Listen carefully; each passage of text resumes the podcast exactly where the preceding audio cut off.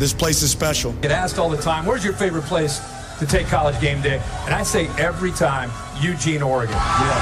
This is the best crowd. Honestly, it's six in the morning here. Yeah. It's dark. It's raining. They don't care. These fans right here, pound for pound, are as good as any college football fans in the country. This program is staged to compete and to win championships. Oregon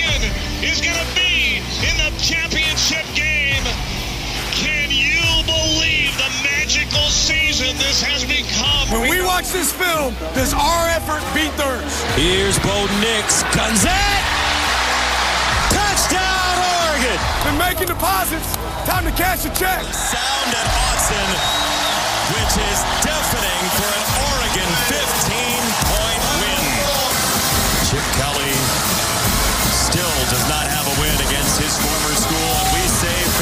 Man, it feels great to be a Duck. Welcome to the QB11 Show, presented by Scoop Duck, with Doug, Andrew, and J Hop. Here are the guys with the latest scoop.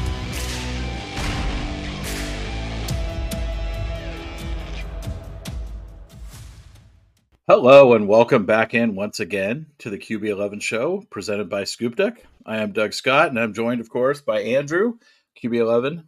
How are you today?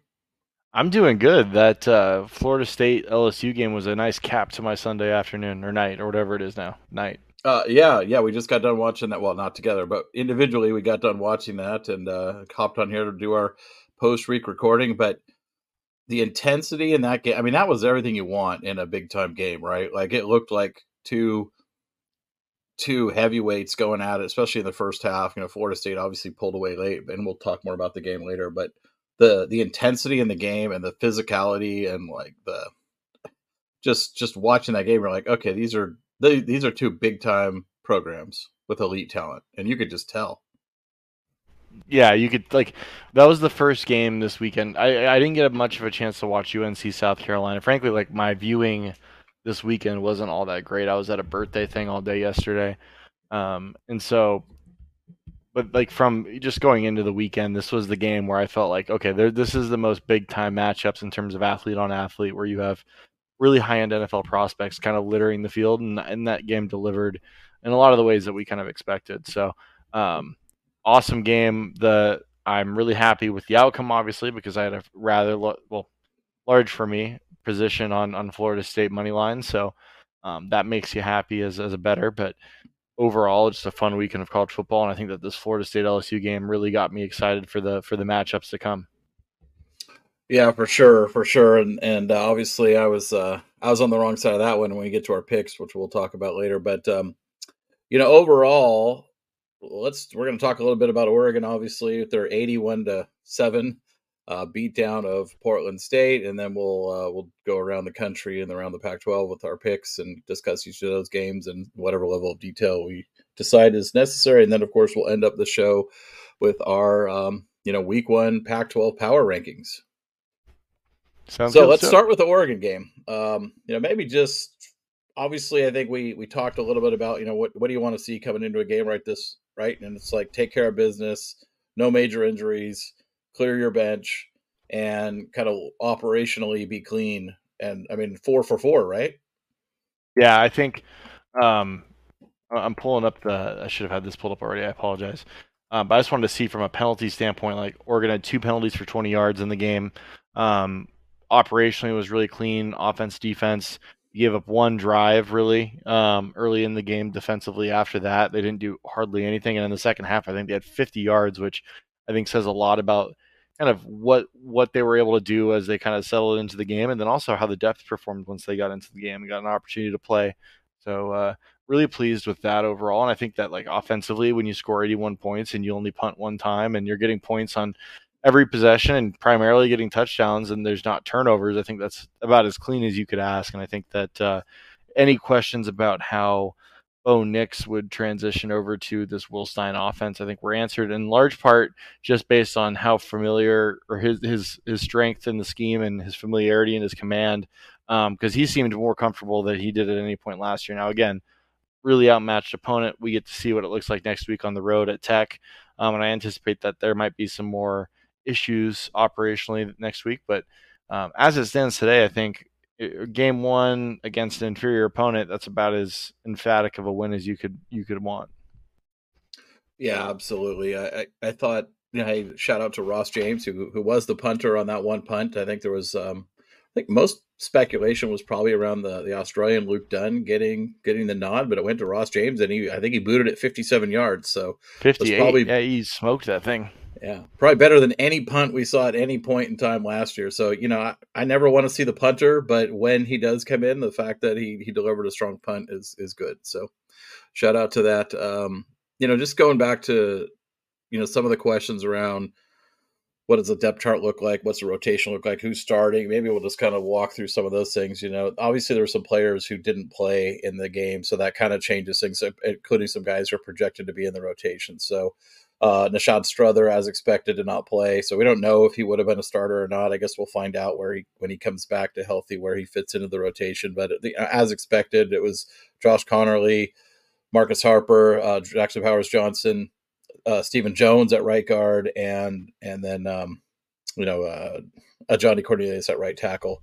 Looks like Angilau got in kind of late in the game at right guard for a little bit of work. I'm not sure if that was his spot in the rotation, or maybe he's still working his way back to full health, and they're just kind of giving him a few reps here. Um, and then kind of Poncho got in at center and guard, I think, and I think you were impressed by what you saw out of Poncho, weren't you? Yeah, again, I'm I'm still working my way through the game. I didn't. You hear that the uh, ESPN box score just started up and added my ear. Um, I haven't had a chance to rewatch the whole game yet. I'm I'm through the first half and just again, instant reactions against an inferior opponent, but for a true freshman guard, I thought he played really well. Um, heavy hands, plays under good balance and control already, which a lot of times when like guys get in early in their careers, they just get out over their toes and they're lunging and they're just trying to they're just trying to kill guys instead of actually playing with good like mechanics and, and technical uh, fundamentals. And so it was good to see him get out there, play with heavy hands, but stay balanced uh, and, and sustain blocks. So I, I was very pleased with what I saw from from Poncho and and actually really a lot of the guys along the offensive line, the whole rotation.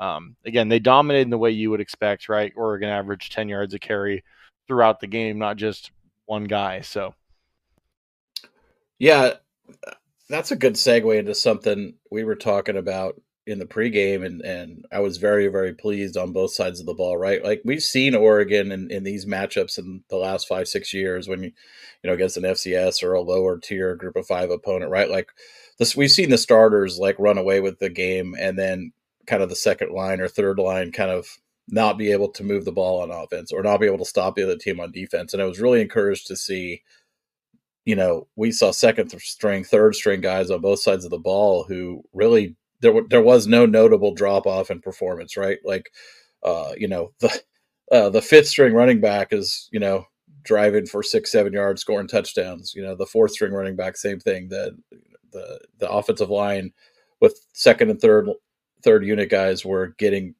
getting off the ball, getting you know push, getting and again it's Portland State, but it's though you know two or three years ago against an FCS team you didn't see that.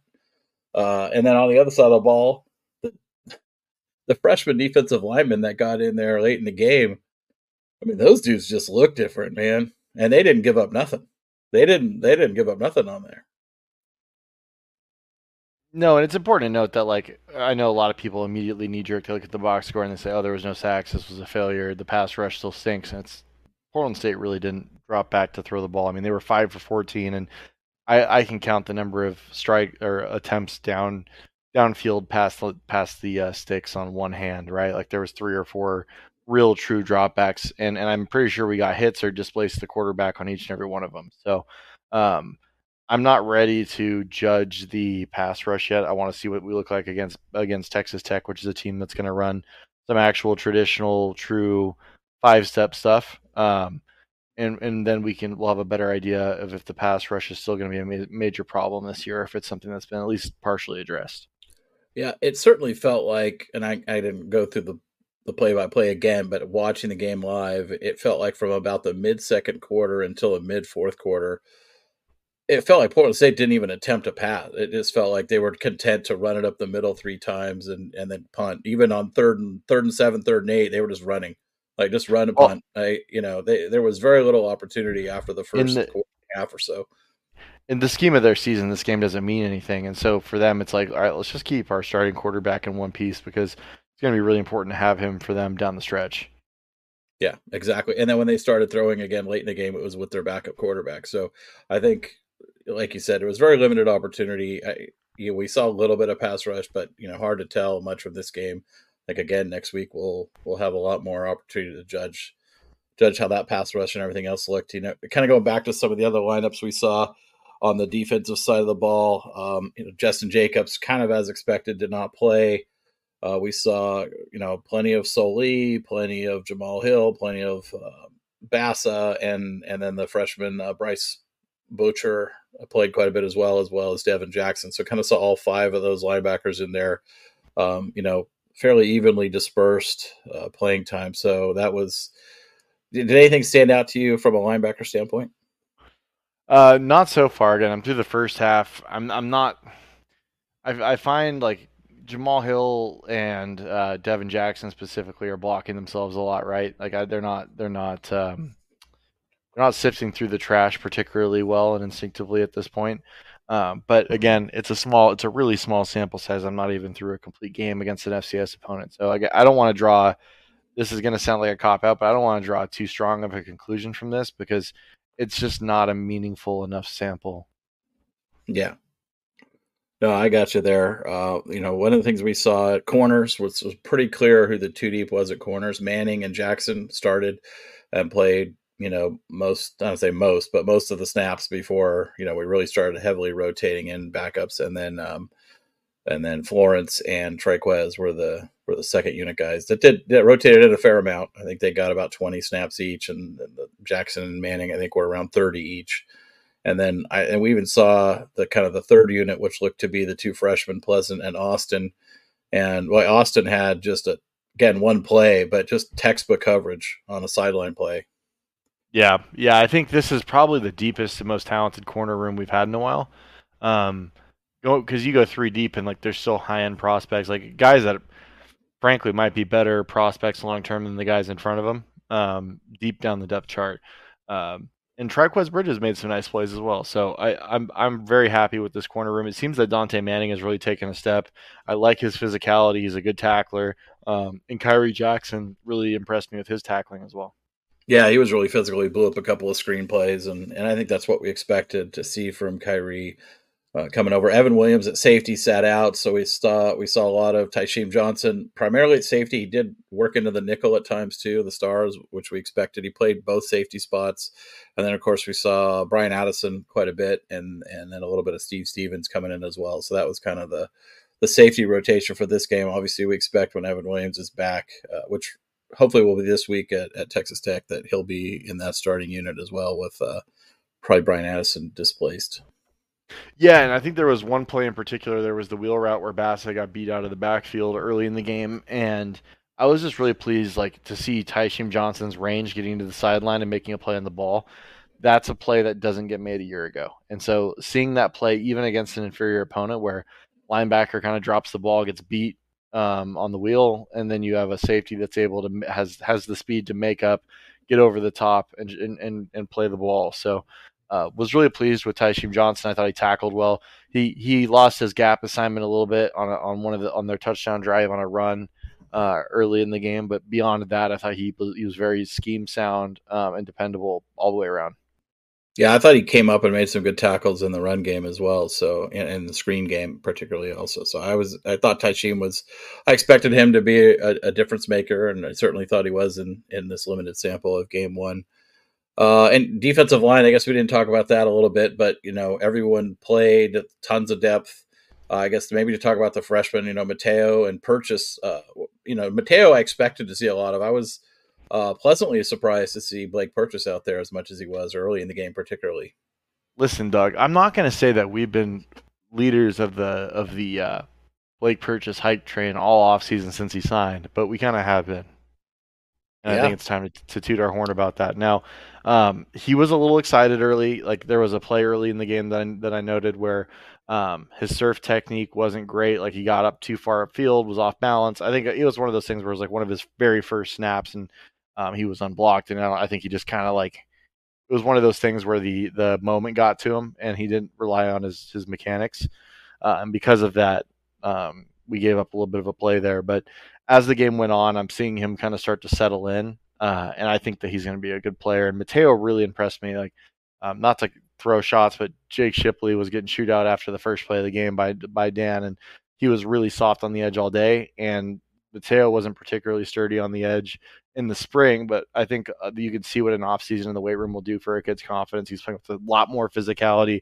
He was setting really hard edges, and then he was also being disciplined with it. He was he was playing on blocks with patience, getting playing off with good hands and good leverage and making tackles. And so uh, Mateo impressed me, and I've also really liked what I've seen from his uh, pass rush toolkit so far.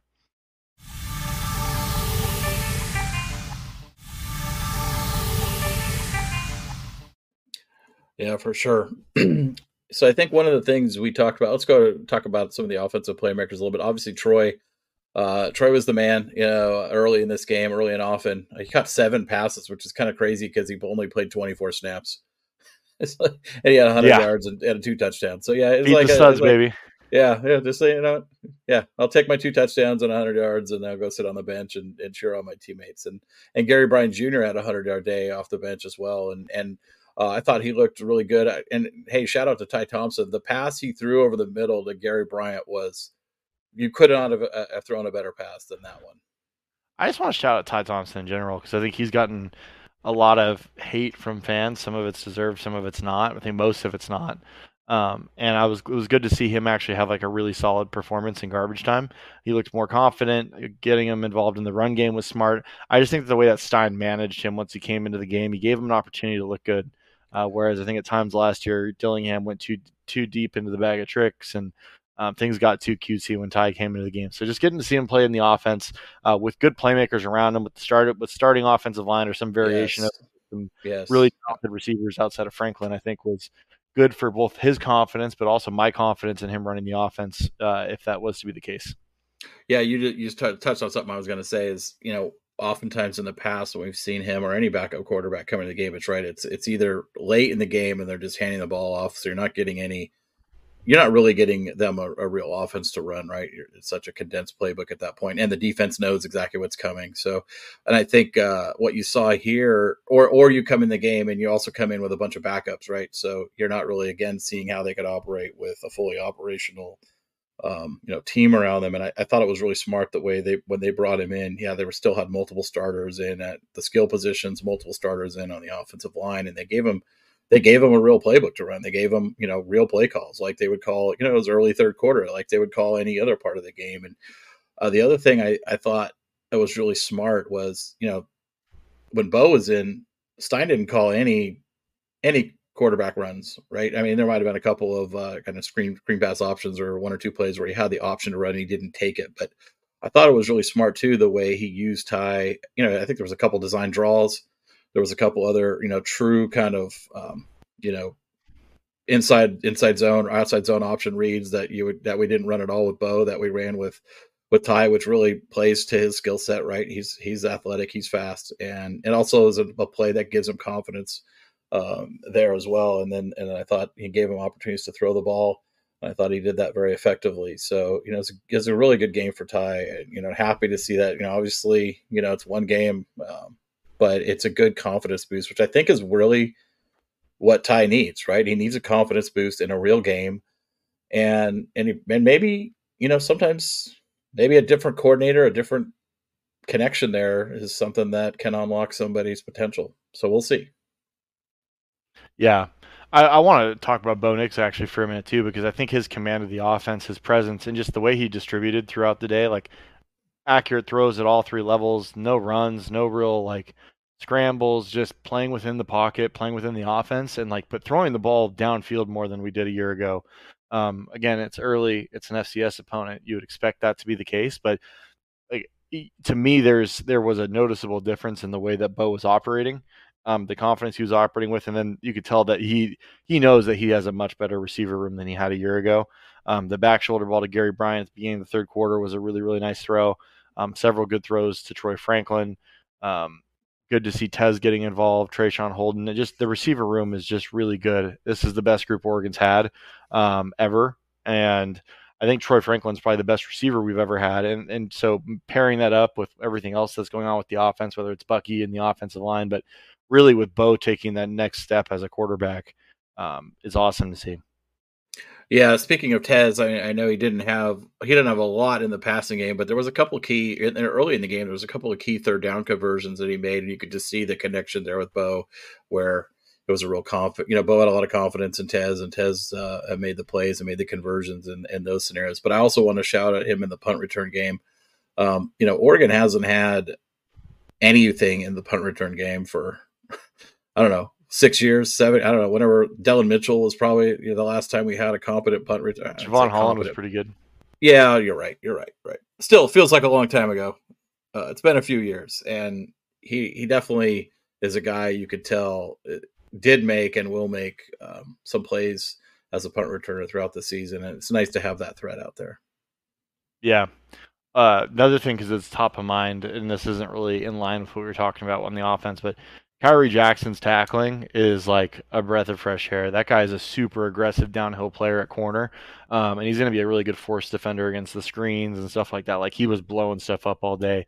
Like if it came, if it was a if, if it was a perimeter run or screen to his side of the field, he was like that. That was not going to work. Yeah, I, I, like to see that too. Uh, you know, Bucky Irving, obviously the other one, four carries, 120 yards, and two touchdowns. So uh, that's a nice little uh, little chunk of work for Bucky before giving away to, to Jordan James, who really was the workhorse back this day with Noah Whittington out of the game on the first play. And then obviously, I think Jayden Limar and Dante Dowdell both had, you know, moments to speak of and things to to be excited about looking forward to the future. Yeah, they did. I mean, they're both averaging over six and a half yards a carry on the day. Jordan James, 10, 10 carries for 86 yards. Um, I, just I love that room. That's the best that room has been since Gary Campbell was here. Uh, and Dante Dowdell and Jayden Limar both showed stuff. Um, and like the, that gives me confidence for the future, right? Like even this year with like we talked about this, I think on our preview, like running backs get nicked up. Noah Whittington gets nicked up early.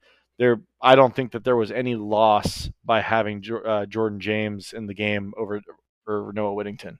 I thought he ran really hard. I thought he ran well, showed good instincts, pace uh, contact balance, all the things that are real priorities for Coach Locklyn. Um, and then obviously Bucky was just like completely dominant, and he looked a step quicker. There was actually a couple guys I noted on the day that um, seemed to have benefited from some good offseason work.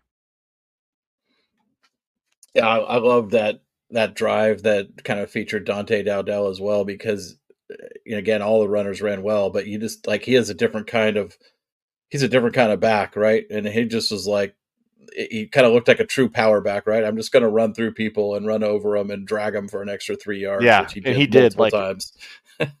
like you better you better bring your lunch pail to get that man on the ground because that's that is a grown man and he's 18 years old. Um, yeah, he was running Limar, violently. Yes, very violent runner, and I love that. Like angry guys that finish runs, like like I think we've talked about with Bucky, he's a bowling ball of butcher knives. Like uh, that Dante Dowdell is a lot larger than a bowling ball, um, and he runs with the same kind of ferociousness and aggressiveness.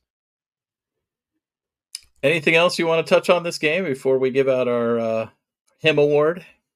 Yeah, no, not really. Um, again, I I've had this feeling throughout the offseason that this is probably the best roster Oregon's ever had, one through eighty-five. And watching this game and just seeing again, because we've had games where we give up like 27 points to an FCS team, or we're punting and not executing well. Like this was just clean. Like this was just like there was no question that, that we were just a way, way, way, way, way better football team than they were.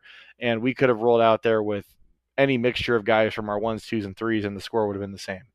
Um, and so that is what is impressive to me about this team and about this game. And so it gives me a lot of excitement because there was a lot of key like guys that I would consider key players that didn't play in this game whether it's Tatum Tuioti, whether it's um, whether it's Jestin Jacobs or Evan Williams. Like Evan Williams and Jestin Jacobs are probably two of our five best players on defense, and they didn't even play.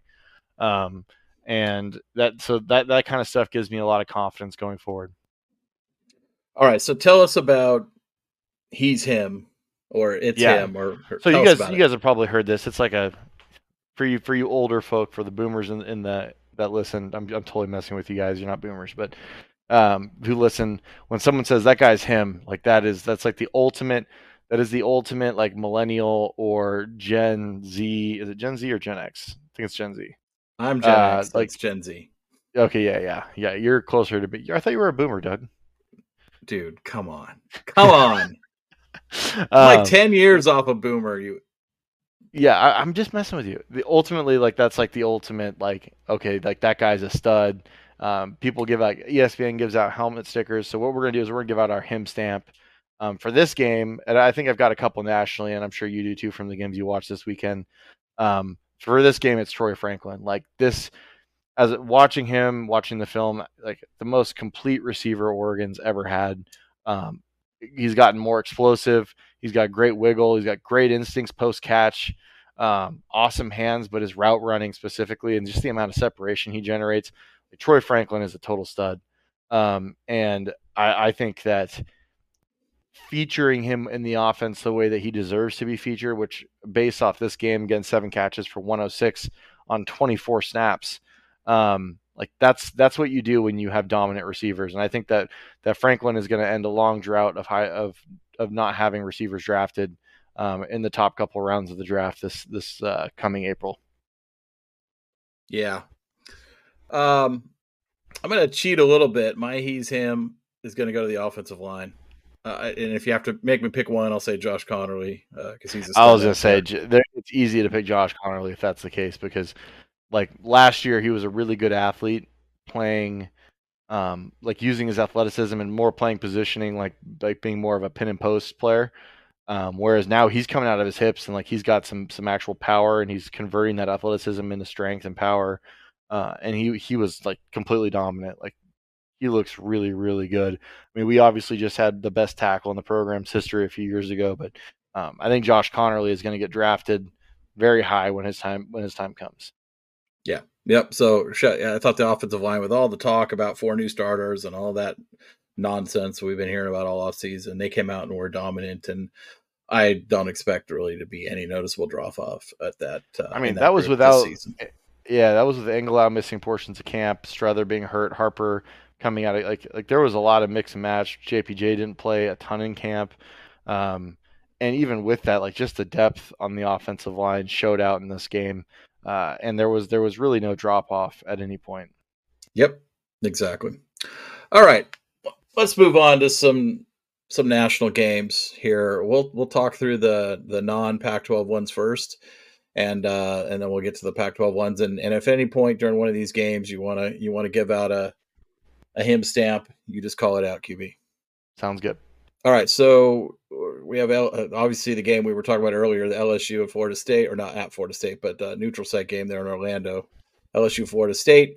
Uh, this was a line in two and a half in favor of LSU. I picked them. Obviously, didn't didn't win that one. For uh, Florida State uh, won and covered and ran away with the game, and QB took the win on that one. But uh, overall, other than what we talked about earlier, being a, a real high quality game with teams that are obviously at a different level talent wise. I mean, Florida State had to impress, uh, and and I know you've been really really high on them all summer and picked them uh, to to make the playoffs. I believe in our in our preview pick, but man, they look like a playoff team. I mean, Trey Benson, Well- those receivers, the quarterback, uh, the defense, just they looked incredible. Yeah, so uh, there's two two him stamps on the Florida State side. I want to get on this one. Um, we'll, we'll start on offense. So like this team is very similarly constructed to Oregon, in my opinion. Uh, offensively, they've got a really like senior offensive line, tons of depth and, and snaps there. Um, a strength of the team experience wise. I think Bo Nix is a better player than Jordan Travis, but Jordan Travis is a very good player in that system. But they've just got so much talent at the skill position players. I mean, Keon Coleman is completely unfair to be adding to that team. Uh, Johnny Wilson still struggles with the drops, but when he does catch the ball, he's he's a weapon. Um, Jaheim Bell, the transfer from South Carolina, is a total monster at tight end, like kind of a freaky move guy. Hopefully, what Sadiq can become over uh, as he develops into his body um, over the next couple of years. I think skill set wise, that's a very good comparison for Jaheim Bell.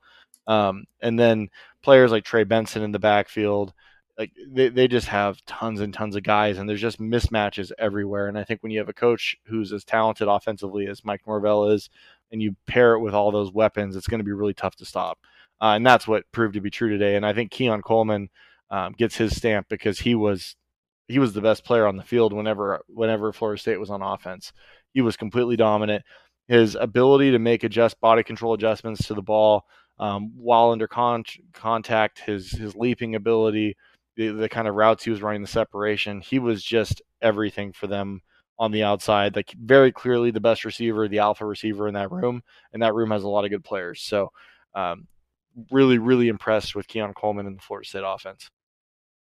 Yeah, for sure. I mean, obviously, I think we all knew uh, when we got Trey Benson and and and it's a little bit of time here that he was going to be he was going to be a guy. And unfortunately, his his time at Oregon got derailed by a really really nasty nasty knee injury, and um, you know it kept him out a year or more. And then even when he came back, the the, the year that he played here, the last year he played here, you know, he, he, was still recovering, right? He was still working his way back from that injury, and he wasn't the the player that he was before, and he wasn't the player that he was going to be. And then obviously it was a coaching transition, and he moved on. And you know, unfortunately, it didn't work out here for him. But I'm really, really happy that it's working out for him because incredible player, you know, probably an incredible dude for everything I've heard. And uh, you know, you always want to see former former Ducks do well at their new home, and I just thought he's he. I just love watching him run. I love the way he runs. Yeah, I think of all the backs that have left over the years, he's the best one. Um, and I think that he and Bucky would be a hell of a competition for the best back on this team. Like he's really, really talented. I remember when uh, so Kendall Milton and Bijan Robinson were the two big guys out west in that class, and um, ultimately Bijan Robinson was already Texas bound, and Kendall Milton, um, who knows if we would have been able to get him. But uh, when I got to talk to Coach Mastro that year, and I asked him like kind of who he was targeting and like what was going on with with the running back recruiting, and he's like, I got a I got a three star kid in Mississippi that I'll take over any back out west. Now, ultimately, Bijan Robinson's a better player than Trey Benson, but um, I would take Kendall like I would I would not take Kendall Milton over Trey Benson after what we've seen, and I think that was a really good eval. Um, and Trey Benson just has like an immense amount of talent, and he's a big kid who can really he's got good feel and instincts and for for being a running back, but he's also got just like crazy measurable athleticism. Um, but he runs people guy, over. I mean, his yards yeah. after contact are what second in the country last year. I mean, he just yeah, really impressive, and he's got he still has long speed too, despite being a really big back. Um, so yeah, I really really like him.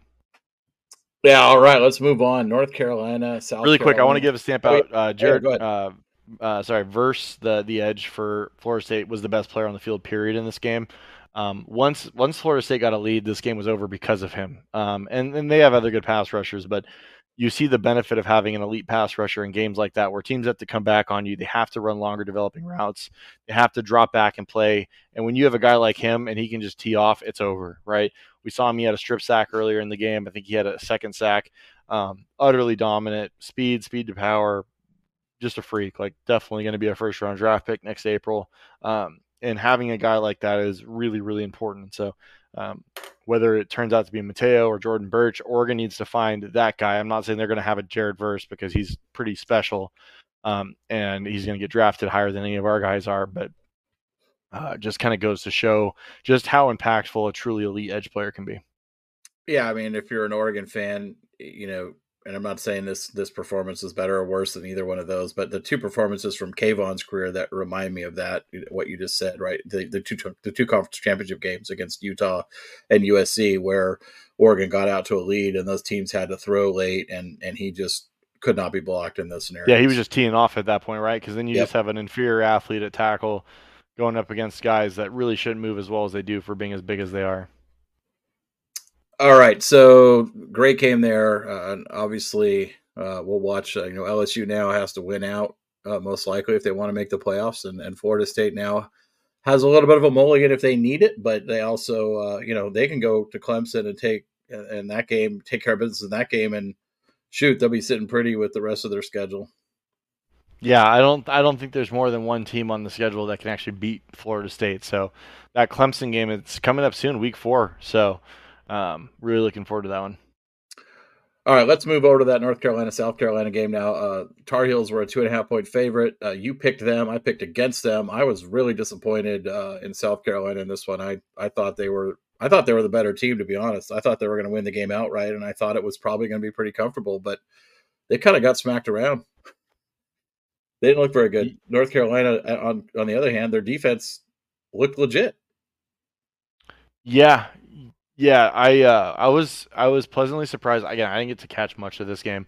I was pleasantly surprised by UNC's defense, just what they were able to do to South Carolina. But when South Carolina is losing players like Jaheim Bell to Florida State, uh, when they're losing players like Jordan Burch to Oregon in the transfer portal, they they don't have other guys like that on the roster ready to step in and replace. And so there's going to be some kind of drop off. And I think that um, people are looking at what South Carolina has done on the recruiting trail so far this year and thinking that that's going to be a direct um, implication of how good they're going to be on the field this year. And that's not how that works. Um, and so I think South Carolina will be the better program in the longer run. But as long as Drake Maye's at UNC, I think they made an upgraded offensive coordinator, and it seems that their defense has improved. So uh, good for UNC. Uh, Drake Maye doesn't need a him stamp. We all know he's that guy. Yeah, for sure. All right, Nebraska, Minnesota. This was uh instant classic Big Ten West football, right? Uh 13 10, the final score in favor of Minnesota.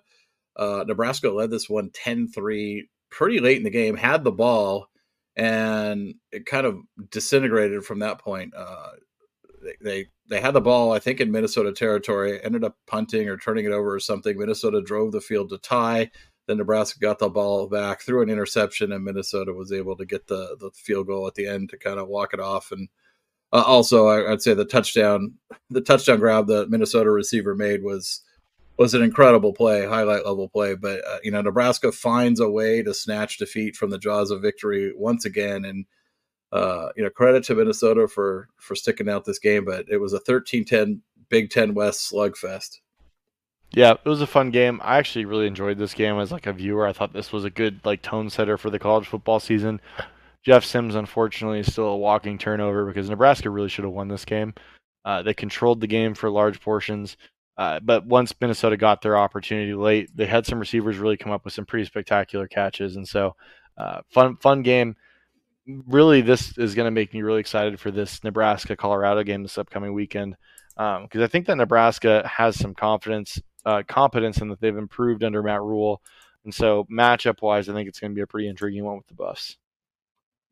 Yeah, and I should say that the Minnesota was a seven point favorite there. I picked Nebraska, so I I won the pick. Uh, obviously, uh, didn't win the day, but uh, Clemson Duke we picked, but that game hasn't happened yet. So I guess we'll just throw that into our review next week if you remember. But uh, Clemson Duke was was picked here. We both picked Clemson to cover the 12 and a half. And then uh, finally, the Battle of Miami turned out to be not much of a battle. We both had uh, the Marios covering the 17 point spread, and they easily did, winning 38 to 3.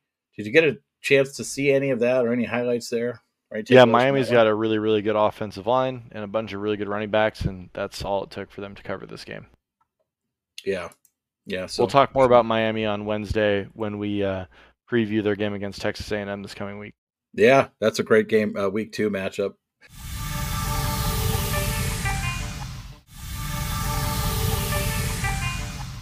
Let's move into the Pac 12 games. So we'll start with Cal uh, at North Texas. Cal was a six and a half point favorite. We both picked Cal to cover that, and boy, did they ever! Uh, I, I, was this was one of the, I didn't watch anything any play of this game, but it was one of the most shocking results that I saw in the Pac-12 this weekend. And by the way, the Pac-12 is thirteen and zero oh right now, which hasn't happened in like thirty years or something. But uh, 58-21, Cal Cal put up 58 points. So maybe the the new offensive coordinator knows what he's doing.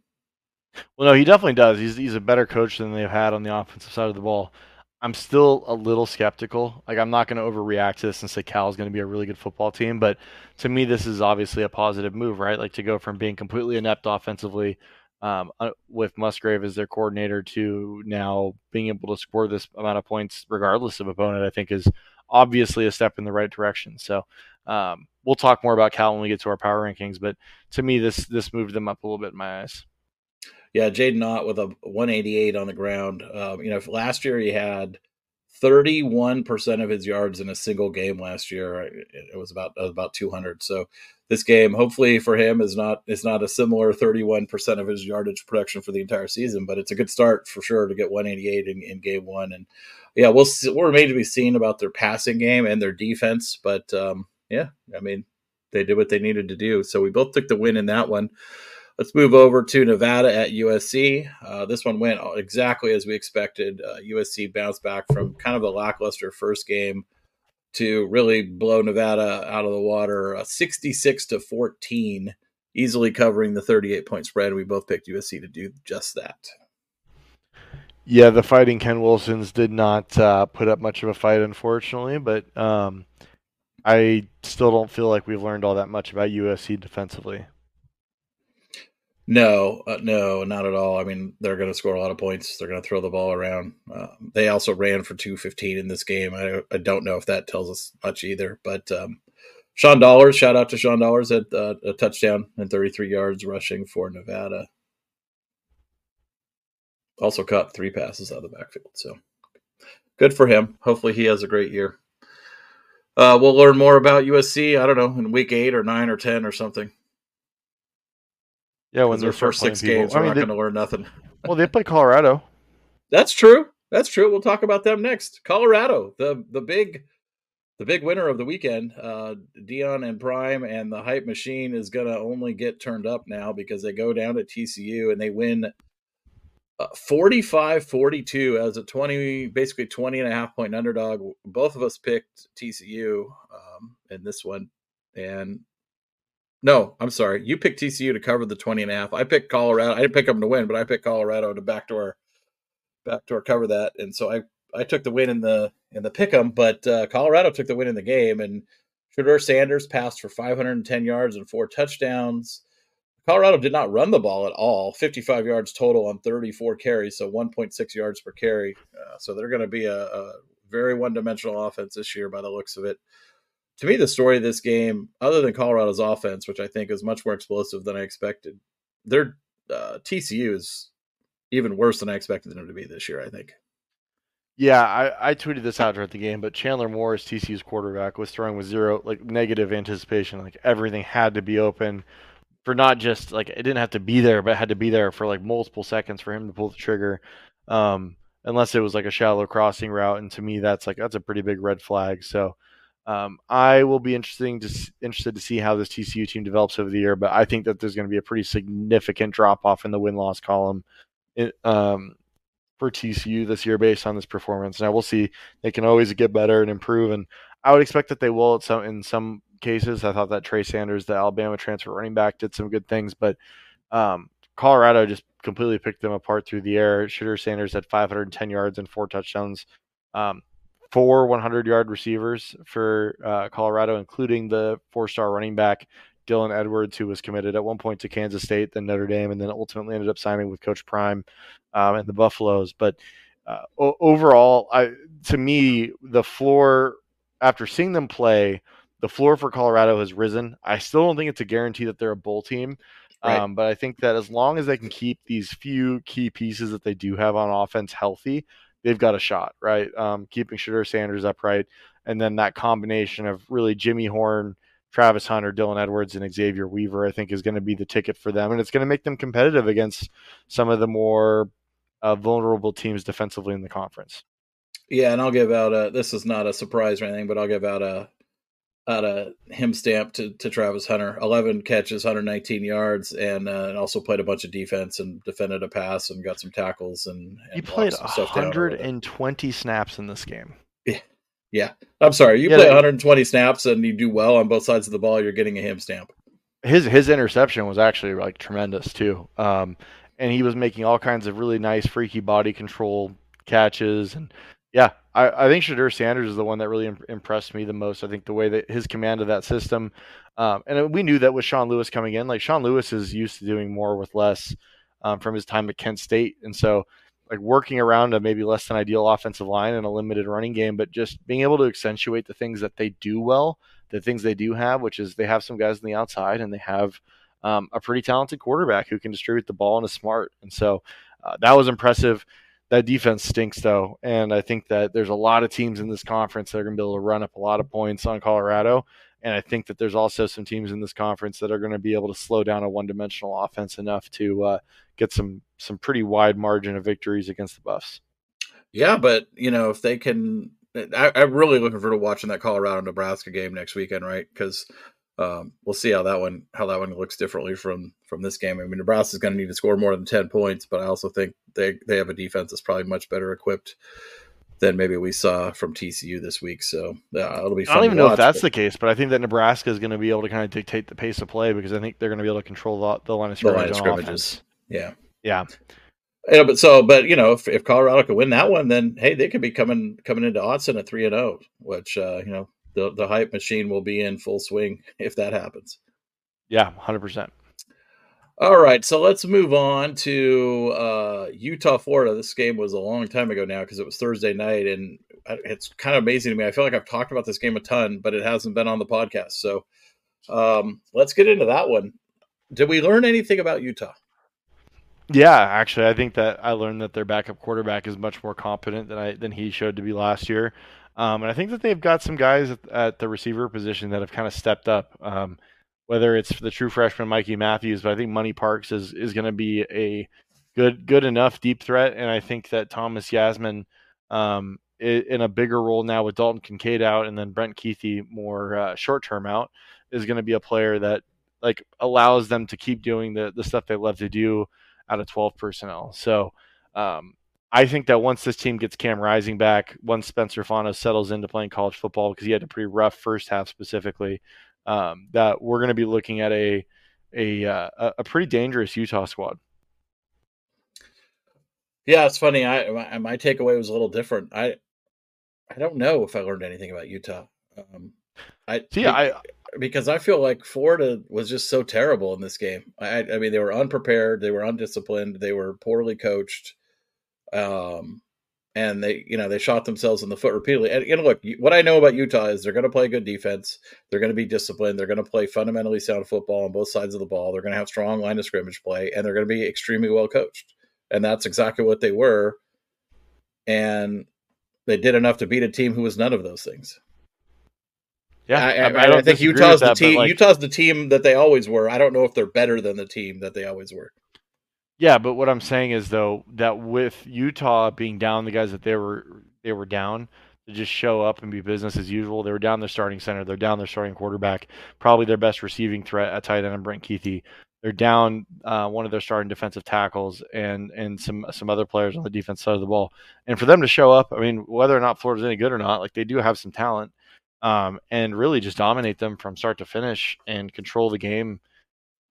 I, mean, I, that can't go without some type of acknowledgement, in my opinion. Yeah, no, I, I, think that's fair. I think that's fair. We'll see more. They go to Baylor, although uh, Baylor looked pretty pretty dang awful yesterday. So I don't know if that's a test anymore or not. I thought it was going to be, but my pick on Baylor clearly looks uh, pretty bad right now. Yeah, we'll see what happens. Uh, we both had we actually both had Florida in this game, so uh, Utah credit uh, credit them for making us both wrong. Yeah, for sure. Florida was just like I don't think anyone was predicting them to be that horrible. Like they just did not play well. They just shot themselves in the foot at every opportunity. Oregon State, San Jose State. Uh, again, this is one we both had San Jose State. We thought the 16 and a half points was way too many. Uh, and boy, were we wrong because Oregon State just smoked them 42 17 today. Yeah, yeah, that's uh, that's one I'd like to have back. I think I learned quite a bit about Oregon State today, just because we know that San Jose State at least is like competent team. Like they're not obviously they're they're G five. They're probably upper middle half of the of the Mountain West. Um, but Oregon State just kind of crockpotted them. Like they they played good sound defense. Um, they weren't they, they at no point were they not in control of this game. Their offensive line played really really well.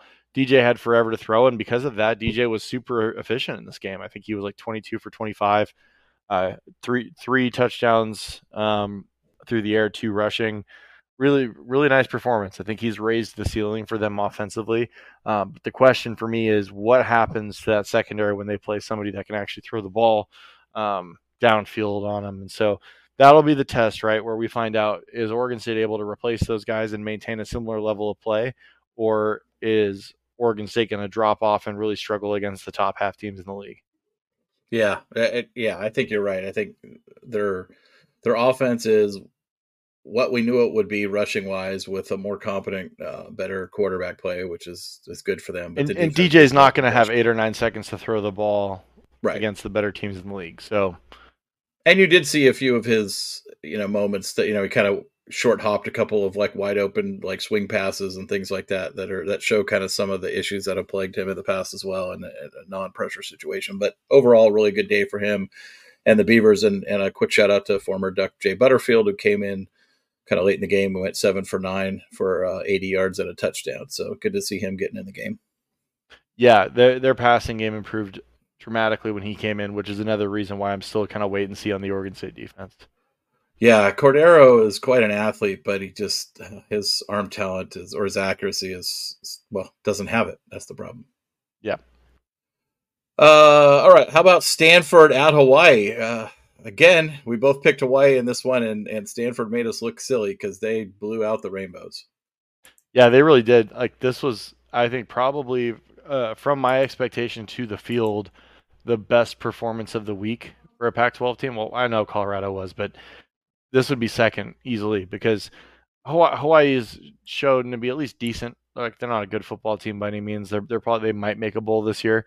Um, and Stanford really handled them, and like they did a good job with the new offense of getting the getting the ball to their play playmakers, whether it's Yurosek tight end, um, but or or some of the other guys. But either way, like I don't think this is a team that's going to be winning a lot of Pac-12 games, but they're also a team that you have to show up and play football against, or else like you you you could find yourself uh, with some problems because guys like Casey Filkins, uh, EJ Smith, like those are some pretty good players, uh, and they've got a mobile quarterback, and they have a much more progressive offensive system, and they've uh, than most fans I think are used to seeing from Stanford. Yeah, they they did give up a lot of uh, a lot of yardage through the air, so we'll we'll see how they can do defensively against again a, probably a more more sophisticated passing attacks they're going to play in this conference particularly. Well, we're going to find out next week, right? They play USC, so that's right. That week two matchup. Yeah, I always forget about that one. So yeah, uh, credit for them though. You know they came out in, under their new coach Troy Taylor and, and got game one handily. So good for them there. Let's. Uh, we didn't pick these other games, these FCS games, but we'll run through a couple of them real quick. Arizona handles Northern Arizona 38 to 3. You know, Jayden de Laura 285, three touchdowns. Um, they kind of had a running back by committee, got some yardage there. Uh, T Mac, 65 yards and a touchdown. Cowing had a touchdown. You know, kind of a, a pretty easy victory for for Arizona, which is, you know, it, at the evolution point they are as a program or they want to be as a program, right? Taking that next step. This is what you want to see in a game like this, right? You want to see a dominant victory at home against a, a, a severely overmatched foe, and Arizona did a good job there.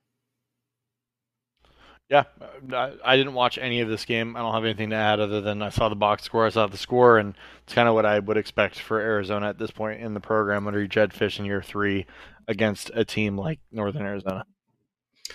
Yeah, and then uh, Washington State.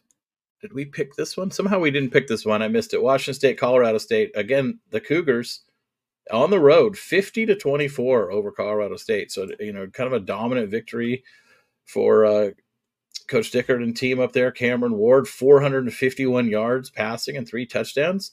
Uh, maybe maybe we're going to see some better play and some more downfield play out of out of them under the new OC. Yeah, maybe that's the case. I'm I'm looking forward to getting into the film on this one. Um, so that'll be that'll be an interesting one to like kind of monitor because last year their offense was so lateral in nature in regards to their passing game, right? And it was like almost predictable to a point where teams were just coming downhill on it, and it was making it really hard for them to do anything. Um, so if that's different, if they have a vertical passing game now, we'll see how that carries over next week when they play Wisconsin. Um, but that'll be something to monitor. That could make Washington State much more challenging in conference. All right, two more games here. Uh, we'll go Coastal Carolina, UCLA. UCLA won 27 13. Uh, it kind of felt like a I don't know. Like I, I, don't feel I don't feel like UCLA played bad necessarily, but it definitely feel like they didn't play great either. And they kind of they took care of business. They never felt like they were going to lose the game, but they also never really. I mean, if Chip it. just got out of his own way and played the right quarterback, this game probably would have been a lot less close, right? Like, yeah, the, this whole like game of chicken he's playing with with uh, um, Dante Moore and yeah. Ethan Garbers is just completely ridiculous. Like Dante Moore is very clearly a way better player than Ethan Garbers, and yet, like Ethan Garbers played substantially more snaps, right? And yeah, so, you, yeah. You you look at the game. So Garbers got the start. kind of does nothing, does nothing for several drives. They bring in Dante Moore. He he, dri- he drives him down the field, throws a incredible sidearm touchdown for you know pass to get UCLA on the board. Then he comes out of the game, doesn't go back in the game again until the second half. Garbers he comes in finishes, immediately, throws an yeah, absolute dime. The first play he comes in the game, he's been on the bench for like an hour and a half. He comes into the game and throws the absolute perfect ball, like ten out of ten ball.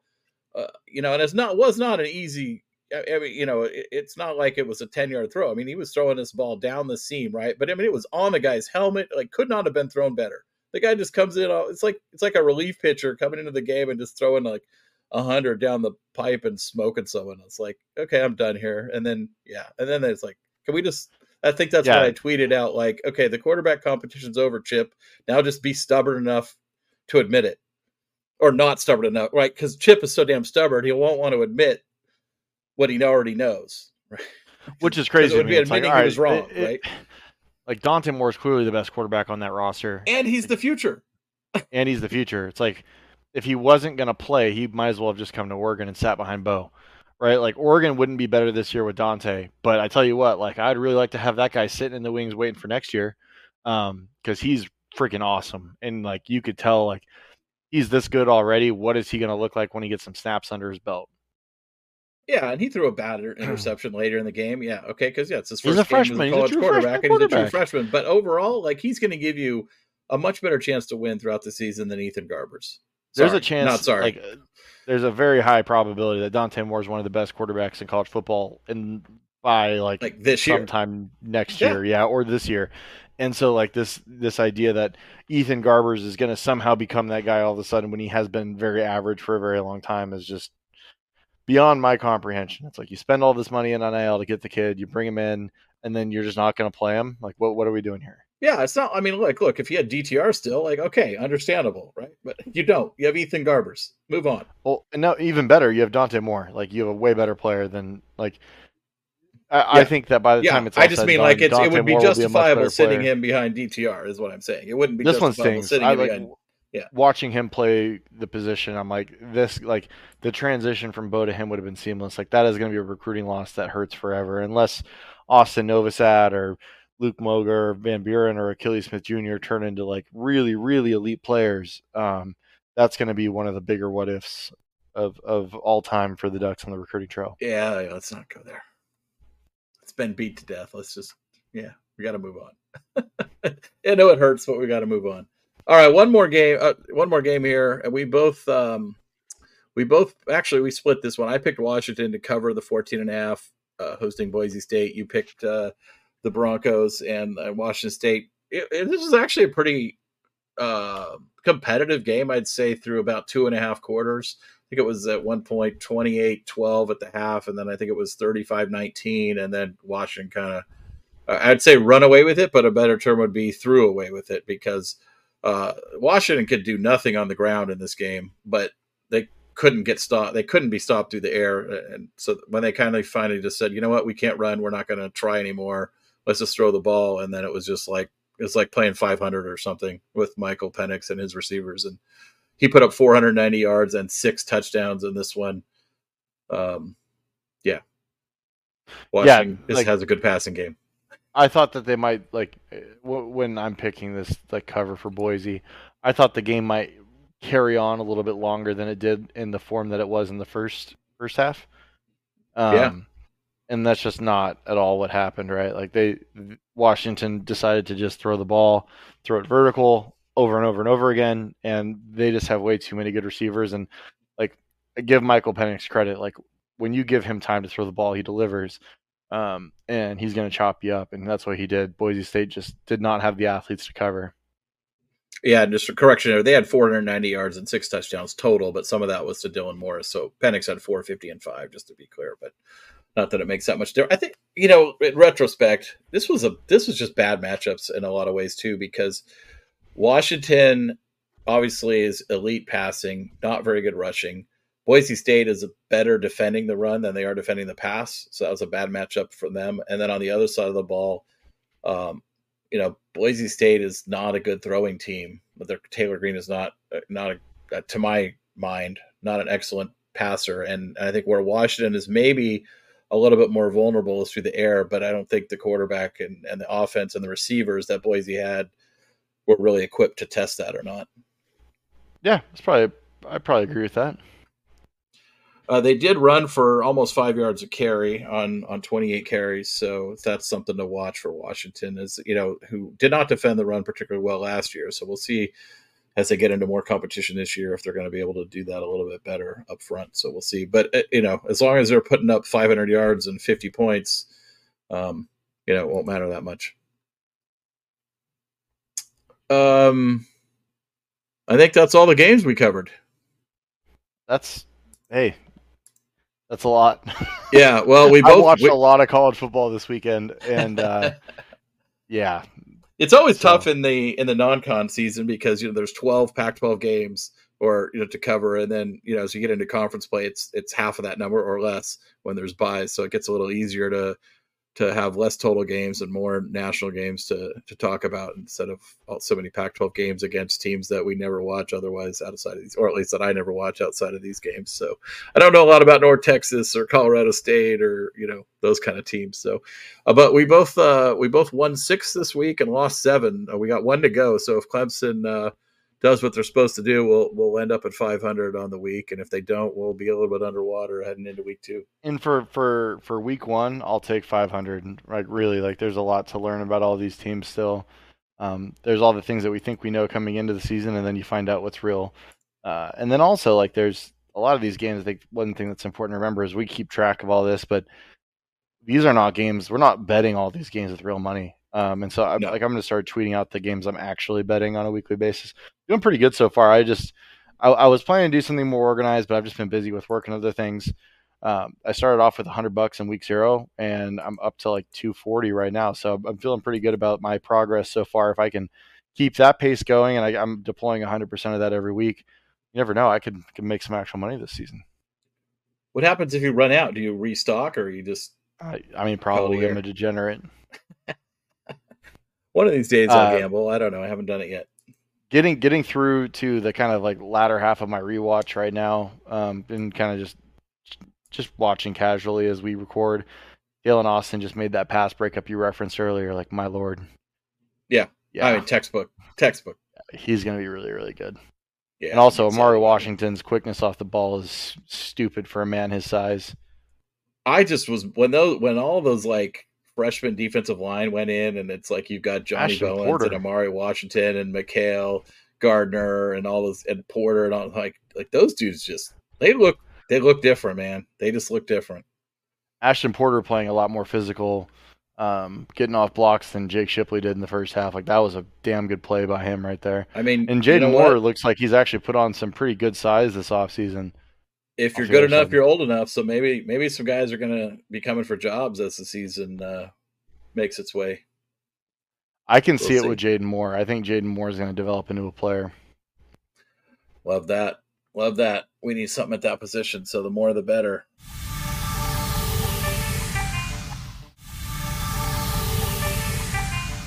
All right, QB, you ready to unveil our week one Pac 12 power rankings? Yes, sir. Okay, so I kind of started, and I don't know if you did this, but I kind of started with my the list we picked. I think over the summer after spring ball was over, and I kind of used that as a starting point, and I made some adjustments. I, you know, I, as it goes on, I'll obviously weight like the total accomplishments of the season with a, a more more heavy weighting toward recent play, but kind of this is more like week one is probably 50% of my my weight right now and then kind of preseason perceptions probably the other 50% so uh more swings right now compared to my summer ranking i guess and i think i saw that for you as well so at number 12 i've got arizona state falling all the way to the bottom with uh, we didn't talk about them but they barely squeaked out a victory over southern utah and uh started Jaden Rashada, true freshman, and you know I think he had some some good moments. It was also a weird game. There was a big lightning delay and whatnot, but it, you know obviously Arizona State had the the whole bowl game thing come down right before the game as well. So, but not a good performance. So they're number twelve for me. Yeah, so I live down here in the valley. Um, I experienced the mixture of Haboob and crazy lightning storm uh, that delayed that game well past midnight. I mean, I, Wait, what I don't you think say? they started- What is, what is Haboob? Yeah, that's a that's the the dust storm. It's called a haboob. I've never heard that term before. It, think of like a 300 foot wall of dust and sand. That just sounds That- like that- something out of a nightmare. It is some sort great. of horror like, movie or really, something. Really high winds and like lots of lightning and thunder, and that's what delayed that game well into the night. And so, um, I'm not going to make an excuse for them. They they should have played better against a team like that. But I also think that after watching some of the uh, the other Pac-12 teams, I think that this is definitely a bottom third of the conference talent roster. Um, and so I, I just think that they kind of belong down here. Unlike you, I think I was probably a little bit more liberal with moving people up and down based off week one performances because my off-season opinions are one thing, but when you get to see people play, I think I'm going to weigh that more heavily. And then as we get a bigger sample, my stuff will kind of even out. Yeah. Whereas I think you're probably still weighing more of your off-season stuff than I am. Fair enough. Who do you got at 11? Uh, I've got Wazoo um, mostly because I did not get to see them, um, but they gave up a decent amount um, to to Colorado State, which was not a good football team last year. Now we expect them to get better this year with Jay Norvell um, in year two, but I, I still I get this feeling that this Washington State team is going to struggle defensively, which was a real strength for them last year based off what they lost. Um, and I don't trust Cam Ward at all. I think that after seeing a lot of the other quarterbacks in the conference, like I don't know that I would take Cam Ward over. Well, I do know actually I wouldn't over a Shedeur Sanders or a Dante Moore or a DJ Uiagalelei. Um, I'm not even sure that I'd take him over a Jayden de Laura, right? And so for those reasons alone, the fact I don't expect the defense to be great, I'm going to keep them down here at 11. All right, I got Stanford at 11. Um, it's probably more of the offseason stuff weighing into that there. I, obviously, I thought, you know, they beat Hawaii. You know, I was impressed by that win, but also, like, the crazy part is, like, everyone outside of Arizona State in the bottom six of the conference actually played way better than I expected. So somebody has to take this spot, and, and I guess it's Stanford. Yeah, so I got Stanford at 10 um, for all the reasons you mentioned. Again, like I, these, my rankings are going to look very different in three weeks than they look right now.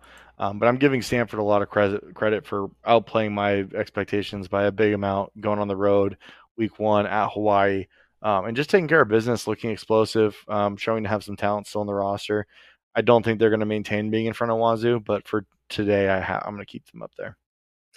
Yeah, I've got Cal as my number 10. Um, I, I- I think that was obviously a pretty impressive win against North Texas, but I also not sure if is North Texas any good. How bad are they? Um, you know, is I'm not. I don't trust Cal's uh, passing game. I don't know that I trust their defense either. I think the one thing you can trust with Cal is the running game. So, uh, you know, that could certainly bode well for them throughout the year. But I've got them at number ten. Yeah, fair enough. Moving All up right. to number nine, Yeah, I go got Arizona. Um, again, didn't get to catch a lot of that, but again, they just did what I expected them to do, and so it's hard for me to move them up or down. I think other teams just impressed me more week one. Uh, so with that in mind, I have them at nine. I'm a little bit higher on them than you. Uh, I've got Washington State as my number nine. You know, I think again the kind of covering the reasons you covered earlier. I mean, uh, yeah, they they won pretty handily at Colorado State again. I, I'm wondering is the is the transfer portal impact on Group of Five starting to really show itself now? Right, like all these games that I would have thought would have been you know kind of lower level Power Five teams playing mid tier group of five teams, you know, in the past these would have been competitive games, and now they're blowouts. So is this kind of just an aberration, or is this kind of transfer portal effect kind of showing off after a few years now of, of talent? Kind of, kind I was of gonna say there, there's kind of an there's kind of an upward trickle going on, right, with Right. talent from the group of five levels, and Right. so I think it's tougher now for those programs to maintain uh, relative to what it was in the past, right? Like if you if you found and uncovered a hidden gem and developed them, you had them on your roster. Well, not anymore. Yep. So Yeah, so I think that I'm wondering if uh, that's my theory now that that's what's happening in these kind of these kind of matchups. So I've got got Washington State at nine, uh, moving up to eight. I've got Colorado. I mean, they were I think ten or eleven on my preseason list. I've moved them up to eight. Again, offense, passing offense, it's crazy explosive. Defense, atrocious. So I think eight's a good spot for them. I got Cal at eight. Um, I just this just seemed like the natural place for them to land. If if they really have improved offensively, like it appears that they improved, um, then they're going to be a lot better than I think we talked about on our preview.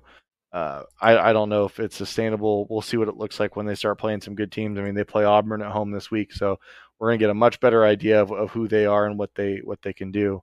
Um, but ultimately, I think this is a good good place for land. And I have Arizona at seven, uh, kind of bringing up the bottom of the or the top of the bottom half, if you will. I thirty-eight to three. I think more more impressive than the thirty-eight to me is the three. Uh, Arizona has had a tremendously bad defense the last few years, and and again, I know they only played an FCS school in Northern Arizona, but holding them to three points is is still a, a good accomplishment for them. Um, I didn't see the game flow or see how many reserves they had in the game or whatever, but I think you know maybe that'll be something to watch this year. So I'll put them in my number seven spot for now. Yeah, I got UCLA at seven. Um, they're they're a much better football team than seventh, but until Chip makes the right call at quarterback, I'm punishing them. Fair enough. Uh, he's got to start Dante next week, right? I don't know. It's Chip. Yeah, Chip. Chip. Chip started Will freaking Murphy at receiver for 12 games on a national championship team, or no, Justin Hoffman. So Chip's gonna do what Chip wants, and it's gonna infuriate everybody. Um, while more talented players sit on the bench, but it is what it is. Um, at six, I got Oregon State. Um, this is kind of where I had them preseason. Uh, I, I, think that they're a better football team than Colorado. I think that'll show over the season, but I think Colorado's performance week one was more impressive. So I kept OSU at six and bumped Colorado to five because of that. Wow, Colorado all the way up to five for you. Okay, I've also got Oregon State at six for my, for me. I've got UCLA at five. Um, yeah, uh, to me, this is where there's a clear, clear top four, and everyone else is below it. So UCLA's five. Yeah, again, to me, it's like I power rankings. I guess it just depends how you do it, right? If this was a projection of how I thought these teams were going to finish at the end of the season, it would not look anywhere near what this list looks like. But if again, if it's just a reflection of what we've seen so far, I think this is, my opinion, reflective. Because I think Colorado beat outside of, hmm, they might have Colorado might have beat the best team that anybody played this week. Them or Washington, uh, possibly Utah, but I don't think Florida is going to prove to be very good. Yeah, I don't think Anyways. I don't think I don't think any of the opponents this week are a top 25 team. No, no, absolutely not. Um, definitely not. I don't. I don't think. I would be surprised if Florida gets to bowl eligibility. TCU, yep. like they better get a lot better quickly because that that schedule uh, um, is going to have some doozies on it for them. So at four, I've got USC. Uh, I think I've got major questions about them defensively still. I've got zero questions about Caleb Williams and the receivers, but the offensive line has really struggled to block some pretty mediocre teams. Uh, and so I need to see more. And so until then, I'm going to keep USC down here at four. I've got Utah at four. You know, we talked about them pretty extensively earlier. I just, I think they're very good. I'm not sure they're great. I, I agree with you. Long long run, I think USC will be a better team. Um, but today, I don't know who I'd pick if they played, especially if Utah has all their pieces. Because for Utah, yeah. they're my third team. For Utah to play the way that they played with a lot of backups and guys that like pretty missing some pretty important players for them, uh, I, I just I can't I can't in good faith have USC above them when I still think that Lincoln Riley teams are soft. That's fair. I've got USC at three. Um, I think they're off. They they can. Caleb Williams is phenomenal, and they have great receivers. Uh, I I don't know if they have a running game. That's that's not much to speak of. I don't know about their offensive line, their whole defense. I don't have. I have a lot of skepticism in right now. So uh, they've played two bad teams. They've won. They haven't exactly looked great on defense against either one, and their offensive line has been exposed against both as well. So I, I don't know. I don't know about USC, but they're they're the, they're going to continue to be high highly ranked for a long time. And I think USC strikes me as the type of team that'll play up to who they're playing on a weekly basis, because that's kind of been a characteristic of Lincoln Riley teams in general. Um, at two, I got Washington. Um, I think that Boise State obviously is a better win than Portland State. I think Boise State's a pretty good group of five football team. But to me, I still see some problems with Washington defensively. Um, and I don't think that we really saw them tested through the air. Not that we saw Oregon tested in anything really. Uh, but they they didn't block it up on the interior of the offensive line very well. They weren't able to run the ball against a team that, if you, if you're going to tell me that's the best team in the conference, I'd expect you to be able to run the ball against Boise. Um, yeah, I've got Washington at two as well. I think obviously their passing game is elite, but at some point they're going to have to have a running game. Like I, I don't care who you are, at some point you need to be able to execute a running game at, at critical points in a in a ball game, and and we have to see that. And I I actually watched the game focused solely on their interior offensive line because I knew they were all three new starters, and um, I didn't I didn't think they looked very impressive. Uh, I, they didn't they weren't getting a lot of push um, in the running game, and even in the passing game, I thought melee in partic- in particular was was kind of getting pushed around a little bit, and it didn't matter against that team. And, and you know, Penix was just sitting back there, you know, picking picking who he wanted to throw it to. But against a team that can cover better or that has a better pass rush, especially a better interior pass rush, it'll be interesting to see if those interior guys can hold up a little better. And then I think defensively, I just don't know. Like, uh, you know, are they going to be able to stop the run any better than they did last year? Um, I didn't see it in this game. Um, they didn't get like gashed, but they also didn't, you know, they didn't really look great in, against the run either in, in, the limited time when it mattered before the game got out of hand. So, and then we don't really know if their coverage is any better either because right? I don't think Boise State had the weapons to test that. So, UW's number two, and I've got Oregon at number one. Yeah, and not to sound like Homer, it's like I don't. Well, frankly, I don't really care if you think I'm a Homer, but um, the the reason for me this is simple is Oregon looks like the most complete and deep team in the conference. Um, they haven't been exposed in any phase, and maybe that changes next week against Texas Tech. But um, as of today, like I have less questions about Oregon than I do about any of these other teams. Yeah, I think the depth is the depth is the thing that really stands out to me, right? That you're not seeing the drop off to the second unit, and especially along the lines of scrimmage where it matters so much, right? If you have to get into your second unit because of injuries, you know, at the line of scrimmage on either side of the ball, you know, it, it it's just like it, you know, the, the, the old cliche next man up, but it really felt like that watching Oregon bring a, a, backup offensive lineman or backup defensive lineman into the game, and it really felt like I didn't notice a drop off there. Again, Portland State, but you know, you didn't notice a drop off against the same guys. They were, you know, both units were playing, so I think that says something, and and we'll see that depth kind of play out. And as you said, we're going to get a much better test uh, for some of these teams next week particularly Oregon going on the road to Lubbock. And I can't wait to preview that game with you on Wednesday night, and, and that'll be out available for everyone on Thursday morning. Yeah, I'm looking forward to that. All right, QB, anything else before we call it a night? No, I think we've uh, covered it all pretty good. I'm really looking forward to digging into more Texas Tech film this week, getting to know their roster a little bit better, watching that Wyoming game. I know a lot of Oregon fans did watch it. I unfortunately was not able to. Uh, and so, looking forward to getting into that film and then having a conversation with you about about that game among a, amongst a bunch of other interesting games um, in the Pac-12 and nationally next week. I mean, we got Texas, Bama um, in conference, Auburn at Cal, Wisconsin at Washington State are interesting games to me. Uh, and I and I think that there's some other good ones nationally. So, really looking yeah. forward to week two and what the, what it brings. Yeah, we gotta we got to enjoy week two because, as has become the case the last several years, week three is a is a hot slate of garbage around the country.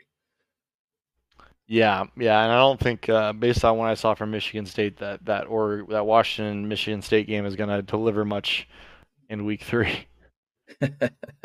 All right, QB, we will talk to you on Wednesday. You know, follow us on Twitter and uh, check out our podcast. Of course, you can subscribe on Apple. Apple Podcast, uh, Spotify, and Google, Amazon, whatever podcasting platform you listen on. Please subscribe. Please go give us a follow. Please give us a rating. Uh, if you want to give us a rating, we will read your review on the air. Uh, so check that out. And, and uh, we'll be back at you on Thursday morning.